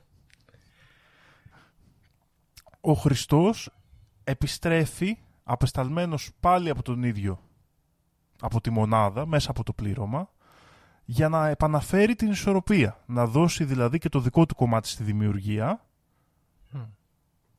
και με αυτόν τον τρόπο να ανοίξει και τον δρόμο που μπορεί αυτή η θεϊκή πνοή της Σοφίας Να φέρει Να. την ισορροπία, ναι. φέρει, να φέρει τον άνθρωπο πάλι στο πλήρωμα, στη θεϊκή του μορφή, ας το πούμε έτσι. ΟΚ. Απλά, εντάξει, θα μου πεις κοσμογονία είναι εδώ πέρα, τι να πεις. Ξέρεις, γίνονται κάτι περίεργα πράγματα, λίγο μπορεί να μπερδέψουμε τους ακροατές κάπως. Όχι ιδιαίτερα πιστεύω, αλλά. Δηλαδή, ξέρεις, υπάρχει αυτός ο ένας, ο πρώτος, ο οποίος κάθεται εκεί και υπάρχει και η Σοφία πάει να τον πλησιάσει, αλλά δεν τον πλησιάζει και σφίγγεται και βγαίνει ο κόσμος. Κάπως έτσι έγινε δηλαδή. Από τη στεναχώρια της. Ναι, εντάξει. ΟΚ. Μου θυμίζει εδώ επίσης κάπως να σου πω, μπορεί να το έχουν διαβάσει οι ακροατές, μοιάζει λίγο με τον τρόπο που εκφράζει την κοσμογονία και ο Τόλκιν στο Silmarillion αυτό. Δεν ξέρω αν έχει κάποια επιρροή εκεί. Πιθανότατα. Μπορεί. Αν και ο, το Silmarillion όμως γράφτηκε μετά το δεύτερο παγκόσμιο. Όχι. Όχι. Άρα α, δεν είχε τουλάχιστον στη διάθεσή του, ξέρεις, τα κείμενα από το Ναγκ Χαμαντί. Ναι. Εντάξει, ναι, Βέβαια, σωστά, όπως είπαμε, σωστά. άμα είχε γνώσεις από άλλες μυστικές εταιρείες, δηλαδή και το μασονικό σύστημα είναι πάρα πολύ κοντά σε αυτό. Ναι, οπότε μπορεί να έχει πέσει στα χέρια του κάτι. Ποιος ξέρει. Έτσι, ναι. Μπορεί, μπορεί. Μάλιστα. Λοιπόν, άρα εδώ ουσιαστικά ο Χριστός έρχεται σαν απελευθερωτής των ανθρώπων από την ψευδέστηση που του σε έχει επιβάλει ο κακός δημιουργός, ας το πούμε. Ο Γιάλτα Κακός Βάοθ. γιατί δεν είναι πλήρης, έτσι. Μμ. Και να τους ε, δείξει το δρόμο της πνευματικής ανύψωσης. Κάτσε να σου πω, θα επιστρέψω λίγο, συγγνώμη αν πλατιάζουμε. Λοιπόν, η Σοφία δημιούργησε την ύλη και τον κόσμο και τους ανθρώπους κτλ. Ναι, Καθώς απομακρύνθηκε. Και αυτό ήταν μέτριο, διότι ήταν μακριά από τον πρώτο αιώνα. Το, πρω- τη, τη μονάδα. ναι και επίσης γιατί δεν λειτουργούσε στο ζεύγος της. Ωραία. Γιατί όλα, όλες, όλοι οι αιώνες έχουν ζεύγος αρσενικό θηλυκό που μόνο μαζί η δημιουργία τους είναι Δημιουργία. πλήρης. Ωραία. Γιατί ο Ιαλδαβαόθ λοιπόν χρεώνεται την ασχήμια της δημιουργίας; Γιατί ουσιαστικά ο Ιαλδαβαόθ είναι ο υλικός κόσμος. Α, ΟΚ. Είναι η θεότητα που φτιάχτηκε και αντιπροσωπεύει ουσιαστικά τον υλικό κόσμο. Μμ, Είναι το γέννημα της σοφίας. κατάλαβα. Εντάξει, εντάξει. Κατάλαβες, οπότε και οι άρχοντες και ο Ιαλδαβαόθ είναι ο, ο υλικός κόσμος. ΟΚ, Κατά μία έννοια. ΟΚ, ΟΚ. Εντάξει. Και προσπαθούν να καταδικάσουν ουσιαστικά χωρίς να το γνωρίζουν, γιατί δεν γνωρίζουν ανώτερα, Μμμ. Την, υλ- τον υλικό κόσμο να, τον, να δέσουν ό,τι υπάρχει μέσα στους υλικούς νόμους, αλλά η θεϊκή πνοή του ανθρώπου θέλει να ξεφύγει από αυτούς. ΟΚ, ναι. Κατάλαβες λοιπόν ποιο είναι το, η έννοια του κακού εδώ πέρα; Ναι, είναι η, η, η μη ύπαρξη της, ε, υπερβα, της υπ- υπερβατικής νόησης, ας πούμε κάπως. Η υπερβολική Ναι. δεν είναι όμως ότι το υλικότητα. ξέρουν και δεν το αφήνουν. Όχι, είναι η αλλά φύση είναι- τους. Ο- Είναι η φύση τους να είναι ο υλικός κόσμος, η φυλακή για τη θεϊκή πνοή που έχουμε μέσα μας. Ωραία, ΟΚ. Αυτό μοιάζει πάρα πολύ με, βου, με βουδιστικές ιδέες. Φουλ. Μμμ. Ωραία. Λοιπόν, ε, τα ίδια σε διάφορα άλλα πράγματα έχουν βάλει το χέρι τους οι γνωστικοί. Γενικά πιστεύουν για την Εύα, τη γνωστική, ότι όταν ο Ιαλδαβαόθ έφτιαξε τον άνθρωπο, η Σοφία για να φέρει, σε μια προσπάθεια έτσι να φέρει την ισορροπία έστειλε τη γνωστική Εύα που λέμε, η ΟΚ. οποία ήταν δημιούργημα της Σοφίας Μμμ. και ότι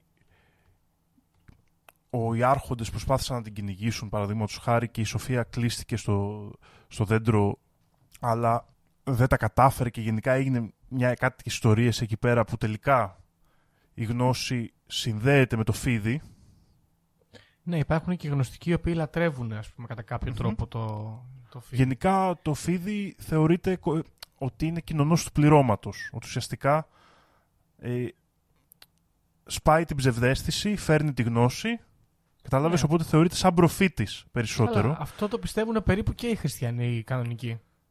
Κατά κάποιο τρόπο. Κατά ένα διαστραμμένο τρόπο όμως. Ναι, ναι. Γιατί εντάξει. ταυτόχρονα είναι ο σατανάς. Ναι, αλλά το πρόβλημα είναι ότι σου δίνει τη γνώση. εντάξει. Ενδιαφέρον εδώ για την Εύα είναι ότι οι άρχοντες δημιουργούν το ψέμα στον Αδάμ ότι η Εύα φτιάχτηκε από το πλευρό του για να νιώθει ο ίδιος ανώτερος, Ανώτερος. από αυτή. ΟΚ. Αλλά και πάλι η Εύα συνεχίζει τη δουλειά της και φέρνει τη γνώση, τον πείθει μέσα από το φίδι κλπ. Το οποίο θεωρείται η πρώτη γνωστική εμπειρία του ανθρώπου. Μμ. Εντάξει, είναι πολύ σημαντικό κομμάτι αυτό για τη γνωστική κοσμολογία, ότι το φίδι ουσιαστικά είναι η ηρωική μορφή που έκανε την ανθρωπότητα να απελευθερωθεί από τις αλυσίδες του Ιαλδαβαόθ, δηλαδή από τις αλυσίδες του υλικού κόσμου. Ναι. Τον, ε, του είπε, έχεις θεϊκή πνοή μέσα σου ουσιαστικά. Αυτό ήταν η γνώση. ΟΚ. Λοιπόν, υπάρχουν πάρα πολλές ε, θεωρίες και για το Χριστό που είπαμε πριν, ίσως είναι ενδιαφέρον να προσθέσουμε λίγο κάτι, αλλά δεν χρειάζεται να κουράσουμε πάρα πολύ. Ο Χριστός λοιπόν, όπως είπαμε, ε, στη- στο κύριο κομμάτι των γνωστικών θεωρείται ως κομμάτι του πληρώματος, ως ο κατώτερος, ένας από τους κατώτερους αιώνες μαζί με τη Σοφία, ο οποίος έρχεται για να ανοίξει καινούριους δρόμους διαφώτισης στους ανθρώπους που λείπουν, γιατί αυτοί είναι, ας το πούμε, είμαστε παιδιά της Σοφίας, η γη η δικιά μας. Μμ. Οπότε μας έλειπε το αντίστοιχο αρσενικό έκδοχο. ΟΚ, οπότε ο- ο Χριστός είναι ένα τέτοιο. Ναι. Άλλοι όμως, οι Μανδέοι παραδείγματος χάρη, μια αίρεση, θεωρούν ότι είναι ψεύτικος προφήτης ο Χριστός, ο οποίος είναι φτιαγμένος από τον Ιαλδαβαόθ για να καταστρέψει, ας πούμε, τις ιδέες του Ιωάννη του Βαπτιστή που είναι ο πραγματικός Μεσσίας. Τέλειο. Ότι και καλά ο Ιαλδαβαόθ τον πέταξε σαν μαθητή του Ιωάννη του Βαπτιστή τον Χριστό, ώστε να αναστρέψει και να δημιουργηθεί, ας πούμε, ο ορθόδοξος χριστιανισμός. Α, ΟΚ, Που πονηρός. ουσιαστικά δένει τον άνθρωπο στον υλικό κόσμο. Ναι. Εντάξει. Άλλες θρησκείες έχουν το Μάνι, το Σεθ. Υπάρχουν πάρα πολλές. Δηλαδή, σε άλλες δεν είναι τόσο σημαντικός ο Χριστός. Ανάλογα από το background υποθέτω και κατά κάποιο Ναι. τρόπο αυτό που παρατηρώ εδώ είναι ότι πολλές από τις ε, εκφράνσεις αυτών των, ε, των, των μελών του πληρώματος που έρχονται να σου τριγκάρουν τη σπίθα είναι συνήθως θεότητες ή κάποια τέλος πάντων τέτοια κάποια πνευματική ύπαρξη η οποία σ- είναι συνήθως ο κακός στην ορμάλ θρησκεία. Είναι ο Κάιν, είναι ο Σεθ όπως είπες όντως. Ναι. Πολύ ωραία περίπτωση και έχω σημειώσεις για αυτή είναι οι Καϊνίτε, όπως είπες.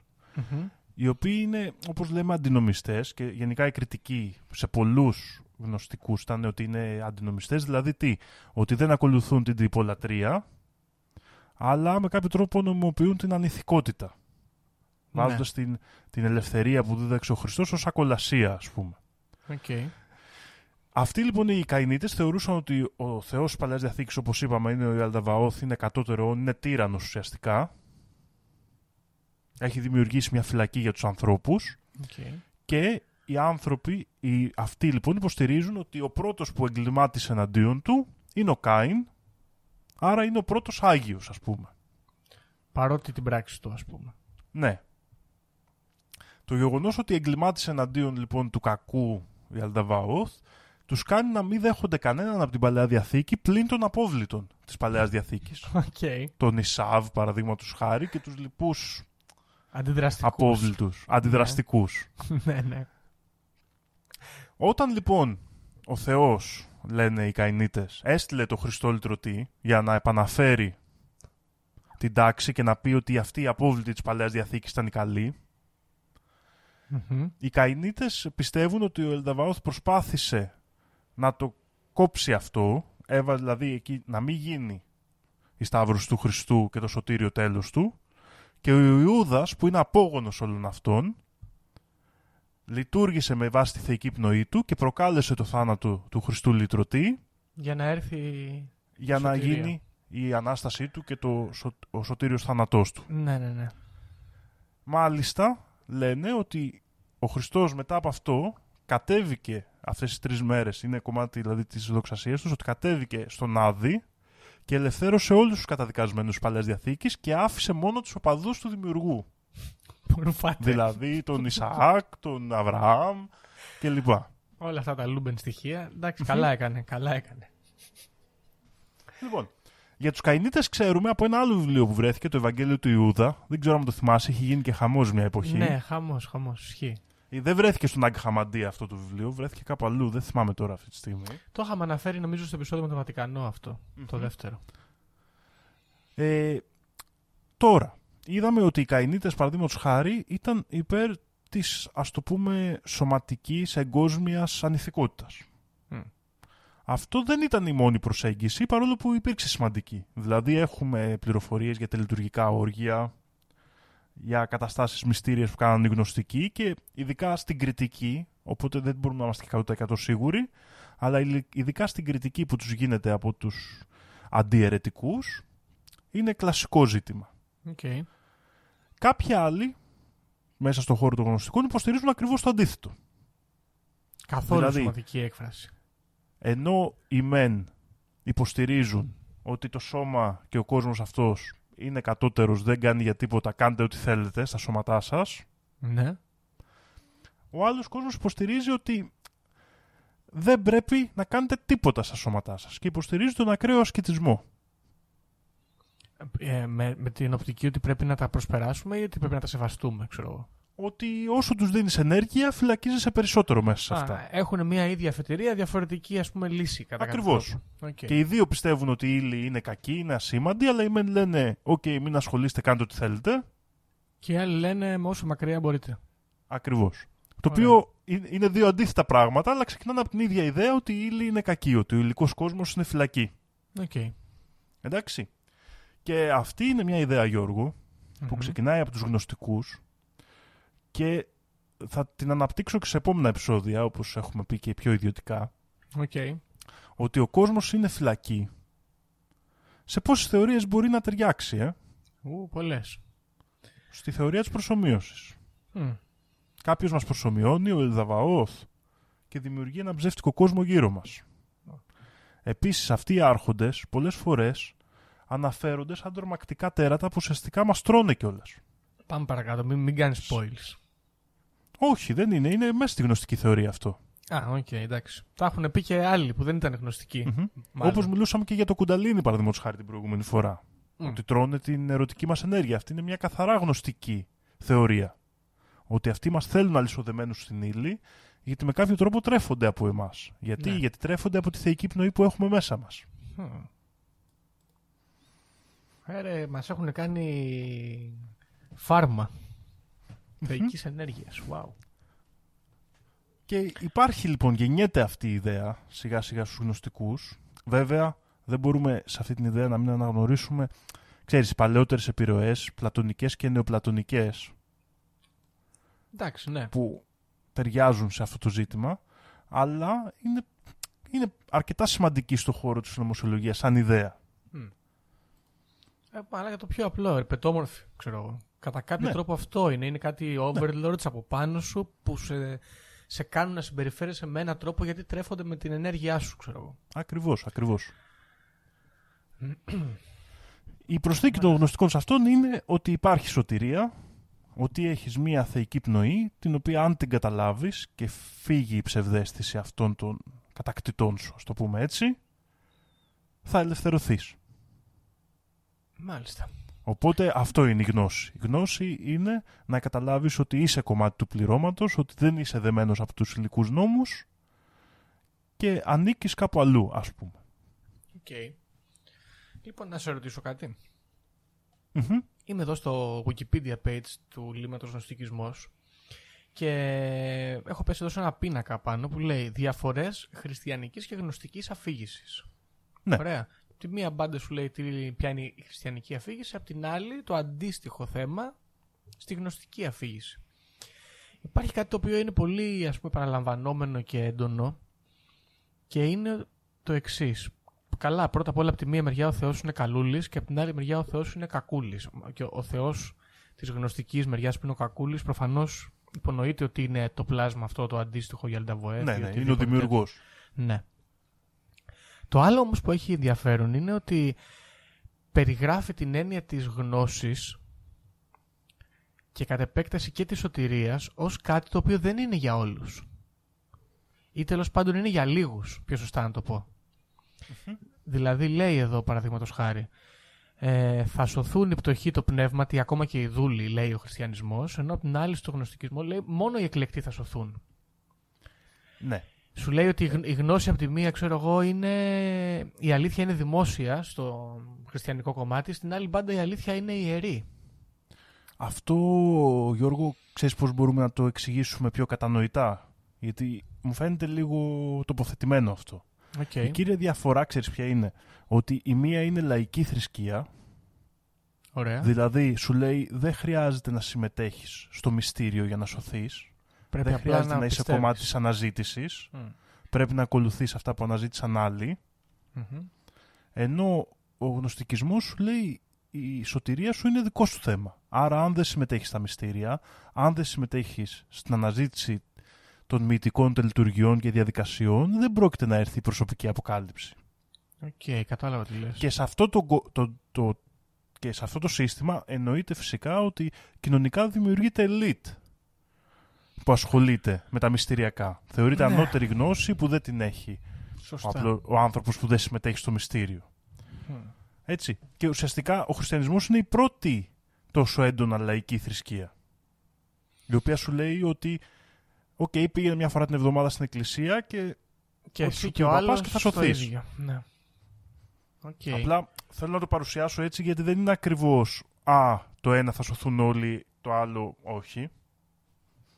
Είναι ναι. λίγο πιο συγκεκριμένο προς την τελετουργία και τη μοίηση. Κατάλαβα τι λες, γιατί εδώ πέρα αυτό το συγκεκριμένο κομμάτι του άρθρου της Wikipedia είναι λίγο ύποπτο. Λέει, ξέρω εγώ, παραδείγματος χάρη παρακάτω, αυτό έχει αρκετή σημασία. Λέει, η θεολογία εξηγεί το φυσικό και σου λέει, παιδί αυτή είναι η χριστιανική πλευρά, και απ' την άλλη σου λέει ότι η γνώση ενός μυστικού είναι μόνο για λίγους και πιο σωστά η σωτηρία είναι γνώση ενός μυστικού μόνο για λίγους. Το κάνει λίγο σαν να είναι, ρε παιδί μου, ξέρεις, ε, πολύ excluding. Ναι, και ε, ξέρεις ποιο είναι νομίζω εγώ το λάθος που γίνεται εκεί, γιατί το διάβασα και εγώ αυτό το κομμάτι που λες. Mm-hmm. Νομίζω το λάθος που γίνεται εκεί είναι ότι γίνεται μια σύγχυση που είναι πολύ κλασική μεταξύ του μυστηρίου, ξέρεις, και του γρίφου. Ναι. Το μυστήριο είναι ένας τρόπος να πάρεις τη γνώση όπως την ορίσαμε νωρίτερα την πιο εμπειρική, την προσωπική αποκάλυψη που δεν μπορεί να μεταβιβαστεί ούτως ή άλλως αν δεν ζήσει το μυστήριο. Σωστά. Δεν είναι μυστικό κρατάω κάτι που θα το καταλάβαινες και δεν στο λέω. Mm-hmm.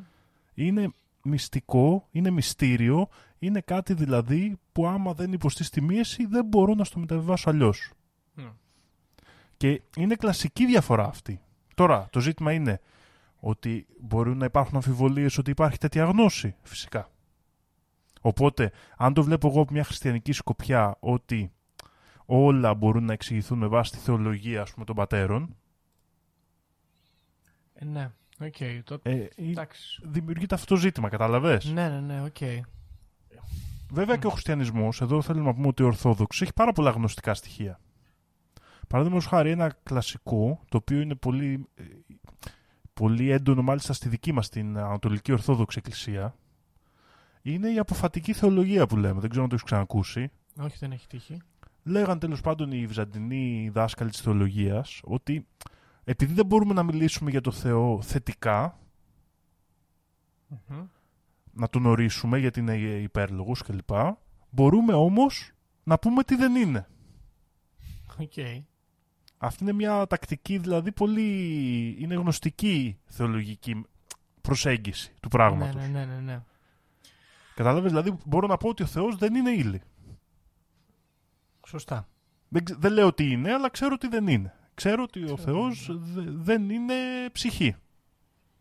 Πονηριά, έτσι. Καλή ιδέα. Κατάλαβες, αυτό λέγεται αποφατική θεολογία και αναπτύχθηκε, δηλαδή είναι κύριο κομμάτι της δικής μας θεολογίας. Του Ορθόδοξου Χριστιανισμού εννοώντας δική μας, έτσι. Ό,τι πιστεύετε, παιδιά, φίλες και φίλοι, εμείς είμαστε σε όλα υπέρ. Δεν κρίνουμε. Μάλιστα. Ωραία. Να, θέλω να κάνω και μια ερώτηση που απευθύνεται σε εσένα. Δήμο. Γιατί είμαι, εγώ κόλλησα λίγο τώρα. Φταίει αυτός ο πίνακας. Πρέπει να πάω λίγο αλλού, να μην τον βλέπω άλλο.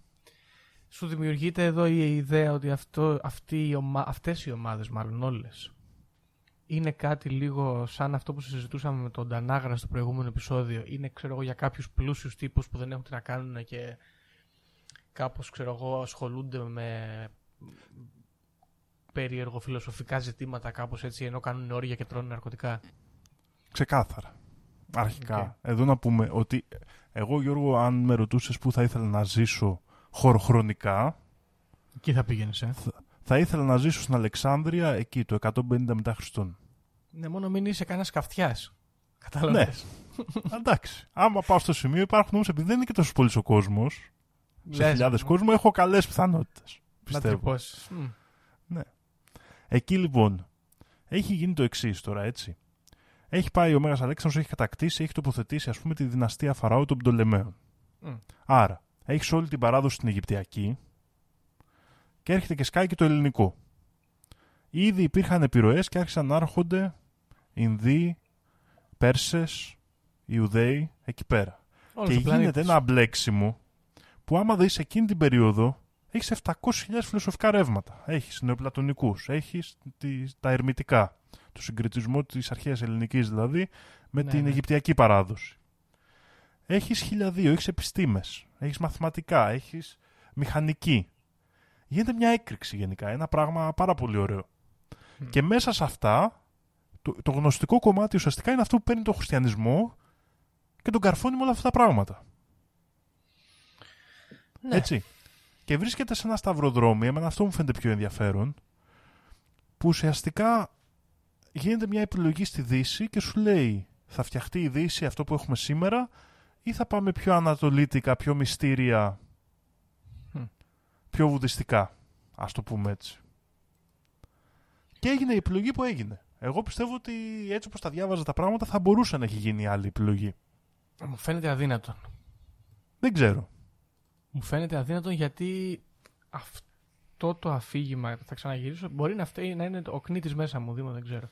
Αυτό το αφήγημα των ε, γνωστικών είναι, είναι κάτι πολύ ε, ασ- αστικό. Είναι για πλουσίους που μπορούν να Ναι, ασχοληθούν με αυτά τα αριστοκρα- πράγματα. αριστοκρατικό ας πούμε Ναι, καλύτερα. γιατί εκείνη την εποχή δεν Αριστοκρατικό. ασχολούμασταν με αυτά τα πράγματα. Ισχύει. Ναι, ναι. Η- ο χριστιανισμός όπως πήγε και εγκαθιδρύθηκε είναι για την λεγόμενη και πλέμπα. Είσαι ένας τελευταίος εκεί, Ναι. πε, πεθαίνεις χωρίς ξέρω εγώ, στον ήλιο μοίρα. Ε, είναι εκεί για σένα ο χριστιανισμός. Δεν- You can't beat that. Ναι. Δεν υπάρχει αυτό το πράγμα. Μμμ. Δεν- Δεν μπορείς να τον νικήσεις. Δύσκολο δηλαδή μου φαίνεται να πήγαινες στην άλλη μπάντα. Είναι όμως. Δεν έχει πλάκα. Εγώ όταν διαβάζω αυτές τις θεωρίες και γενικά με τον γνωστικισμό, παιδιά, να πω, είχα μια πάρα πολύ ωραία εμπειρία. Έχουμε πάει σε ένα μέρος, σαν κατάληψη είναι, ούτε ξέρω, κάπου στην Πετρούπολη. Και εκεί είχα γνωρίσει έναν πάρα πολύ μυστήριο τύπο. Μιλάμε για το έτος 2010-2009, κάπου εκεί. Δεν θυμάμαι καν που είναι η κατάληψη, νομίζω ήταν κάπου στην Πετρούπολη. Και εκεί ένας τύπος μου πιασε τέτοια συζητήσεις. Εγώ τότε διάβαζα τον Γκουρτζίεφ, που θα γίνει και αυτός το επεισόδιο κάποια στιγμή. Και μ' άρχισε αυτός με τα γνωστικά. Αναρχικός γνωστικός Γιώργο, πώς σου φαίνεται; Τρελάθηκες εσύ εκεί πέρα, ε. Λοιπόν, ψήθηκα εγώ εκεί πέρα, λέω τι τύπος είναι αυτός και του είχα δώσει ένα email και μετά από 2-3 χρόνια ήρθε στο email μου ε, ο- ένα αρχείο το οποίο θα το βάλω και κάτω στο επεισόδιο που είναι όλα τα κείμενα από τη βιβλιοθήκη του Ναγκ Χαμαντή. Ακραίο. Ακραίο. Έτσι, δεν ξέρω. Ίσως υπάρχει πλέον στο ίντερνετ, ίσως είναι εύκολο να το βρείτε. Δεν ξέρω. Αναρχικός Αλλά- γνωστικός πώς σου φαίνεται επίσης; Καλό μου φαίνεται, δεν ξέρω. Προωθημένο. Προθυμένο μου φαίνεται. Ναι. Γενικά πιστεύω ότι η πιο καλή όψη των αναρχικών είναι αυτοί που έχουν μεταφυσικές ανησυχίες. Ωραίο. Γενικά Controversial το η πιστεύω. άποψή σου αυτή στο χώρο. Ε; Θα δούμε. Controversial η άποψή σου λέω για το χώρο. Ναι, θα δούμε, θα εντάξει. δούμε πώς θα πάει. Ωραία. Μάλιστα. Οκ, οπότε ε, Δήμο, εγώ καταλαβαίνω εδώ. Α, βασικά, συγγνώμη, γιατί σου έχω πάλι λίγο μονότερμα. Έχουμε να προσθέσουμε περισσότερες πληροφορίες. Κοίτα να δεις, ένα τελευταίο που θέλω να πω εδώ. Θέλω να πω ένα απόσπασμα από το Ευαγγέλιο του Θωμά, που όπως είπαμε είναι πολύ σημαντικό κομμάτι των έργων που βρέθηκε στον Άγκα Χαμαντή και είναι ίσως ένα από τα πιο βουδιστικά σημεία αυτού του Ευαγγελίου που λέει στο Θωμά όταν το αναγνωρίζει έτσι μετά την επιστροφή του γιατί ήταν ο άπιστος Θωμάς όπως λέμε και λοιπά. Ναι, ναι, ναι. Λέει λοιπόν ο Χριστός στο Θωμά όταν του λέει αφέντη εσύ είσαι. Και του λέει ο Χριστός δεν είμαι ο αφέντης σου.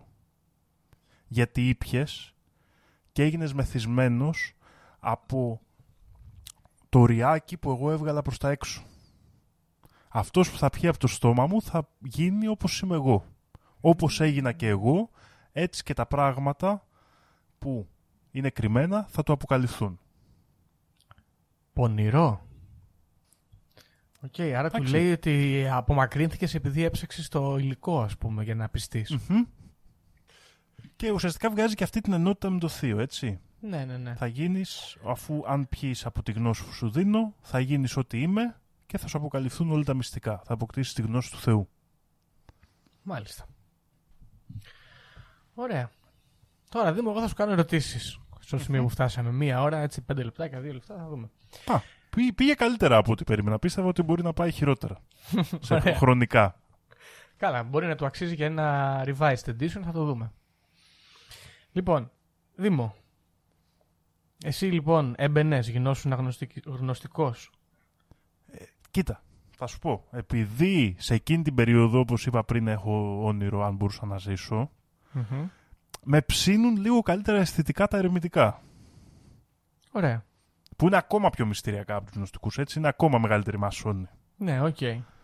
Αλλά έμπαινα. Α, Δηλαδή, Έμπαινε. αν δεν είχα αυτή την άλλη επιλογή και ήταν, ας πούμε, σήμερα υπήρχε ένα κίνημα γνωστικών δυνατό, έμπαινα ξεκάθαρα. Ωραία. Άρα έμπαινες και σήμερα, θα λέω, θα καθόσουν να κάνεις όλα αυτά τα σχέδια. Ναι, ναι, ναι, ναι. Μα πρώτα απ' όλα, άμα το δεις, δεν μοιάζουν πάρα πολύ οι θεωρίες των γνωστικών με τις περισσότερες αποκρυφιστικές ιδέες του σήμερα. Ναι, ρε παιδί μου, είναι βασισμένα όλα τα occult σε αυτά τα πράγματα περίπου. Ναι. Προφανώς. Εντάξει, οκ. Ε, και πού αλλού να βασιστούν, Δήμο, δεν υπάρχει παρθενογέννηση. Κάπου πρέπει να τα πάρουν κι αυτοί. Ναι, οκ, αλλά σκέψου πόσο κυνηγήθηκε, και αυτό είναι κάτι ωραίο. Πόσο κυνηγήθηκε, πόσο δεν υπήρχαν βιβλία. Σκέψου, 1945 Ναι, σου- σου- βρέθηκαν. σου- Και Το πόσο ακούω. επιβίωσαν μέσω από μυστικές οδούς, ας πούμε. Να πούμε επίσης ότι το 1945 η Αίγυπτος ήταν πλέον ανεξάρτητο κράτος από τους ε, Άγγλους. Νομίζω το 22 ανεξαρτητοποιήθηκαν. Αλλά η Ναι, παρουσία των Άγγλων εκεί ήταν ακόμα αισθητή γιατί προσπαθούσαν να ελέγχουν εκεί το κανάλι. Ε, και το 56 νομίζω φύγανε οι Άγγλοι εντελώς από εκεί πέρα. Ε, Οπότε, ε, ξέρεις, αυτά μπορεί να μεταφέρθηκαν εύκολα μετά στο Ηνωμένο Βασίλειο. Τέλος πάντων, οκ. άρα εσύ έμπαινες. Το κρατάω αυτό. Και έρχεται Εσύ, η Γιώργο, επόμενη έμπαινες. Ερώτηση. Εγώ ρε Δήμο θα σου πω γιατί δεν ξέρω αν έμπαινα. Θα σου πω. Εντάξει, πρόσεξε. Άμα κερδίζαμε, άμα βγάζαμε το Kickstarter τα λεφτά και είχαμε τα λεφτά να καθόμαστε όλη μέρα και δεν με ένοιαζε τίποτα, έμπαινα. Έμπαινα με μπαντιλίκια όμως. Αλλά νομίζω ότι αυτός ο τρόπος ζωής είναι βάσανο ρε μάνα. Γιώργος, παρουσιαστής του Conspiracy Club. Θα έμπαινα στους γνωστικούς, αλλά με κρατάει η ταξική μου συνείδηση. Ακριβώς, μπράβο. Δεν έγινε. Πρέπει να πάμε για δουλειά, Δήμο. Ωραία, πάει, δούλευε. Κατάλαβες. Δεν γίνεται. Σου λέω, φάση έχει να ασχολούμαι με αυτά τα πράγματα. Αλλά πολύ, βα- πο- θέλει πολύ ενέργεια, πολύ κόπο, πολύ ας πούμε, υπερβατικότητα και νομίζω ότι όταν έχεις 8 ώρα δεν γίνεται δουλειά. Ναι, συμφωνώ. Και γι' αυτό λέμε ότι είναι λίγο αριστοκρατικά και συμφωνώ φουλ μαζί σου, γιατί ο άνθρωπος που θα δει τη ζωή του έτσι και ότι είναι ένας αγώνας για τέτοια γνώση, στον οποίο η ύλη είναι ασήμαντη και αυτά, σίγουρα έχει λυμμένο μεγάλο κομμάτι της ε, επιβίωσής του. Κοίτα, από την άλλη aesthetically είναι super. Ε, όπως ας πούμε έτσι μου αρέσουν και όλες οι υπόλοιπες occult ομάδες. Αυτό που με χαλάει λίγο εδώ στο αισθητικό κομμάτι είναι ότι παρά υπάρχει χριστιανισμός και δεν υπάρχει τόσο έντονο το στοιχείο το παγανιστικό. Δηλαδή να σκάει και ένας εδώ να α, λατρεύει, ξέρω εγώ, το Διόνυσο και να λέει κάτι για το Διόνυσο. Να πάρουμε από εκεί τις ιδέες μας. Είναι πιο Κοίτα να χριστιανικό. δεις. Αλλά είναι λογικό από την άλλη, εντάξει. Άμα ουσιαστικά όλη η παράδοση είναι παγανιστική. Είναι πολύ πιο κοντά στον παγανισμό, ας πούμε, από Ναι, ότι ο ναι, ναι, Ορθόδοξος ναι. χριστιανισμός. Το αφήγημα λίγο μωρέ, εντάξει. Ναι, ναι. Ουσιαστικά ξέρεις τι είναι, εγώ πως το σκεφτόμουν λίγο στο μυαλό μου. Σαν ο χριστιανισμός, ο γνωστικός, να συνέχιζε, να ήταν συνεχιστής, ας πούμε, της παγανιστικής παράδοσης. Μμ. Πήρε στοιχεία από άλλες παραδόσεις, όπως έκανε ο παγανισμός κλπ. Ξέρεις, Ναι, ναι, ναι. γινόταν ο συνδυασμός, ήταν ανοιχτός στην άλλη ιδέα.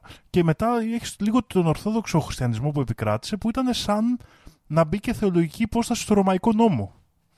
Κάπως ε, σωστό. Πω, καλή παρατήρηση αυτή. Ωραία. Μ' αρέσει. Οκ, δηλαδή κοίταξε. σαν να πήρε από εκείνο το κομμάτι της παράδοσης, ξέρεις. Σε κάθε περίπτωση στεναχωριέμαι που επικράτησε το δεύτερο κο- το κομμάτι αυτό. γιατί το χριστιανισμού του Ορθόδοξου εννοώ, διότι τελικά έχουμε μια θρησκεία η οποία μπορεί να αφορά ας πούμε έτσι οριζόντια τον κόσμο, αλλά πάλι υπάρχει ελίτ. Ενώ στη δεύτερη περίπτωση θα είχαμε μια θρησκεία η οποία θα απασχολούσε κυρίως την ελίτ και δεν θα ερχόταν τόσο πολύ να ενοχλήσει το, τη μάζα, ας πούμε. Κάπως έτσι το Εμένα- σκέφτομαι. Ξέρεις ένα πράγμα που μου λείπει λίγο και νομίζω πιο έντονα από αυτό που λες με το οποίο συμφωνώ. Μμ. Ο γνωστικισμός ήταν μια θρησκεία, ε, μια θρησκεία, αποτελούταν από αιρέσεις που ήταν πολύ τοπικές. Ναι. Και όλοι αυτοί παραδέχονταν ο ένας τον άλλον.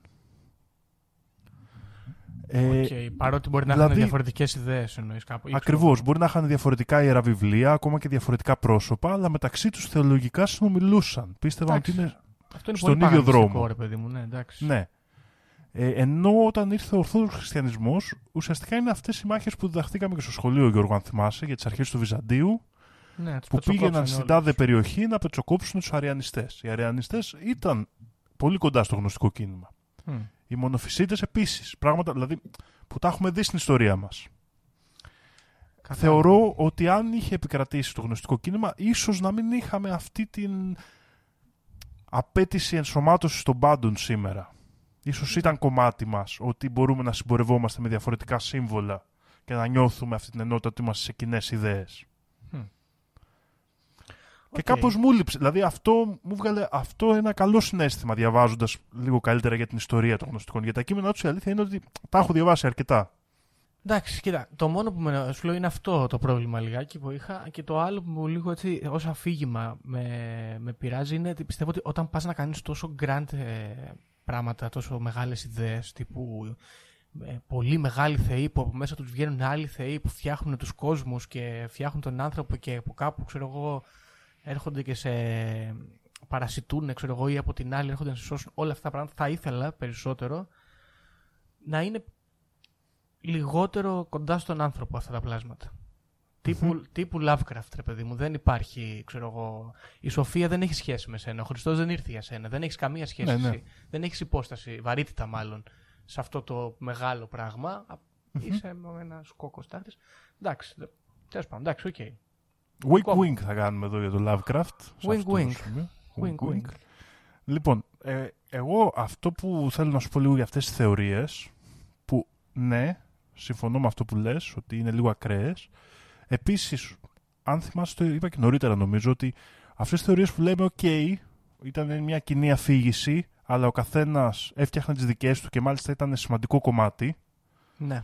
της ε, γνωστικής παράδοσης. Επομένως, η αφήγηση δεν είναι ιερό κείμενο, δεν είναι πράξη ιερή, δεν είναι δόγμα.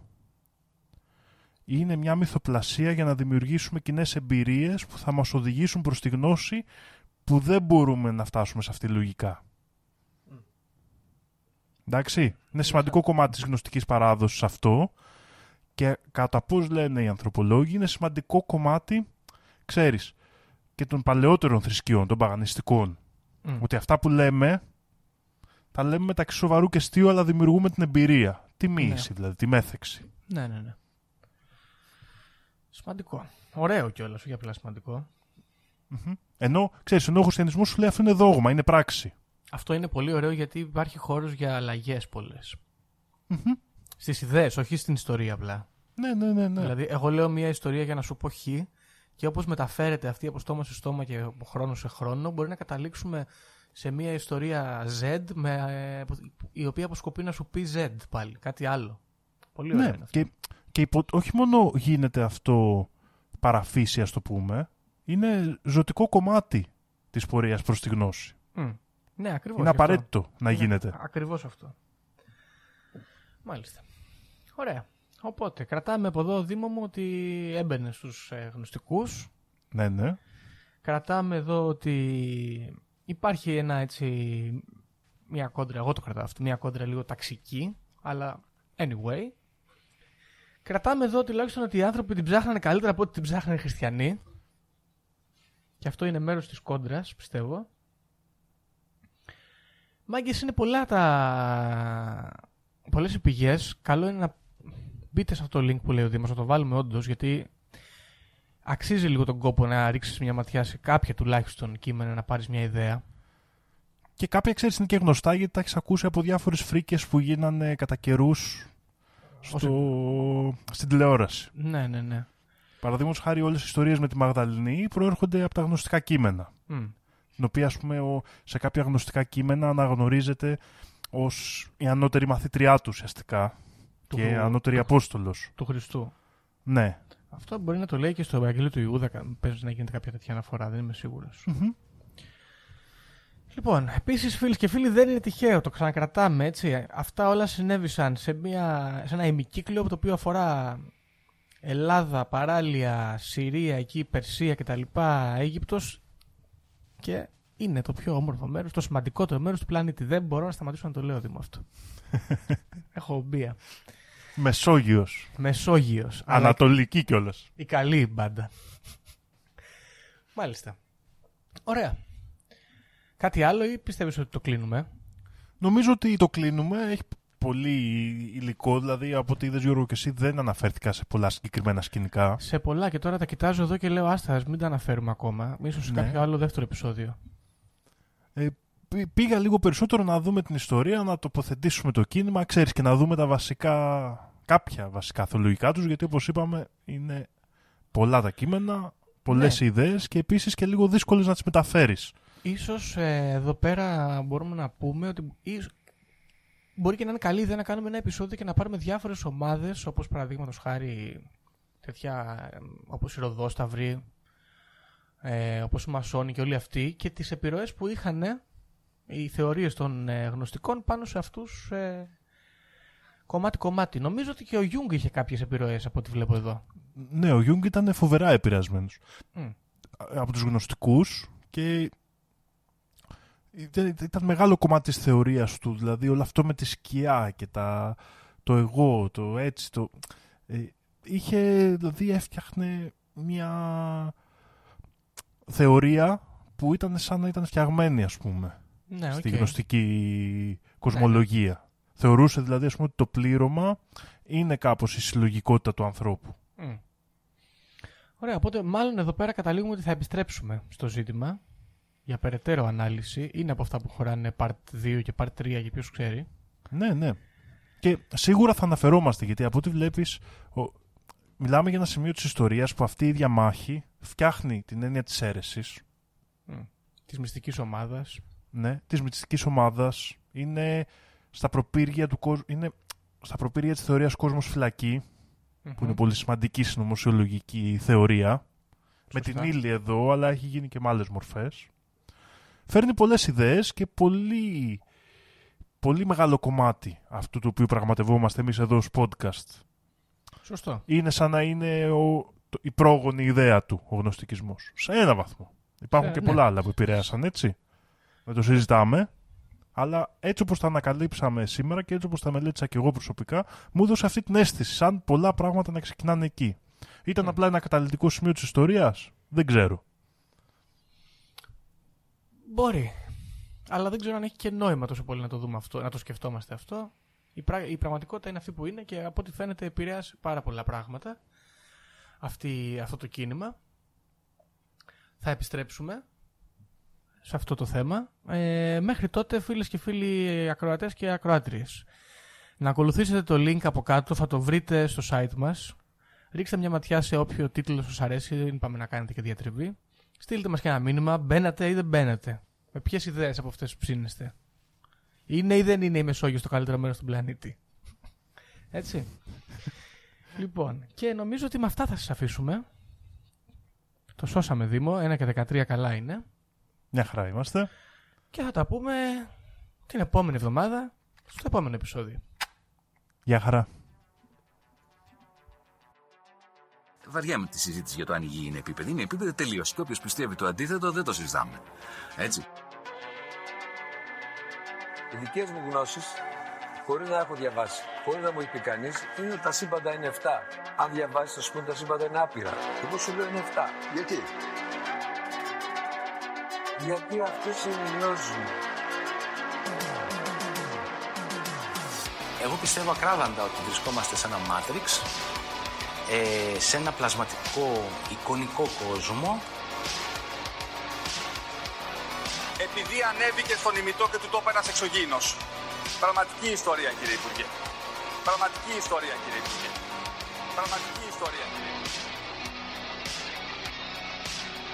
για να μπορέσετε να έχετε επίγνωση αυτών των φρέσκων πραγμάτων που τρέχουν γύρω μας τώρα. Τελευταία εκπομπή παρουσίασης. 8 τόμοι και ένα αρχαίο ελληνικό σύμβολο. Μόνο 29 ευρώ τζάμπα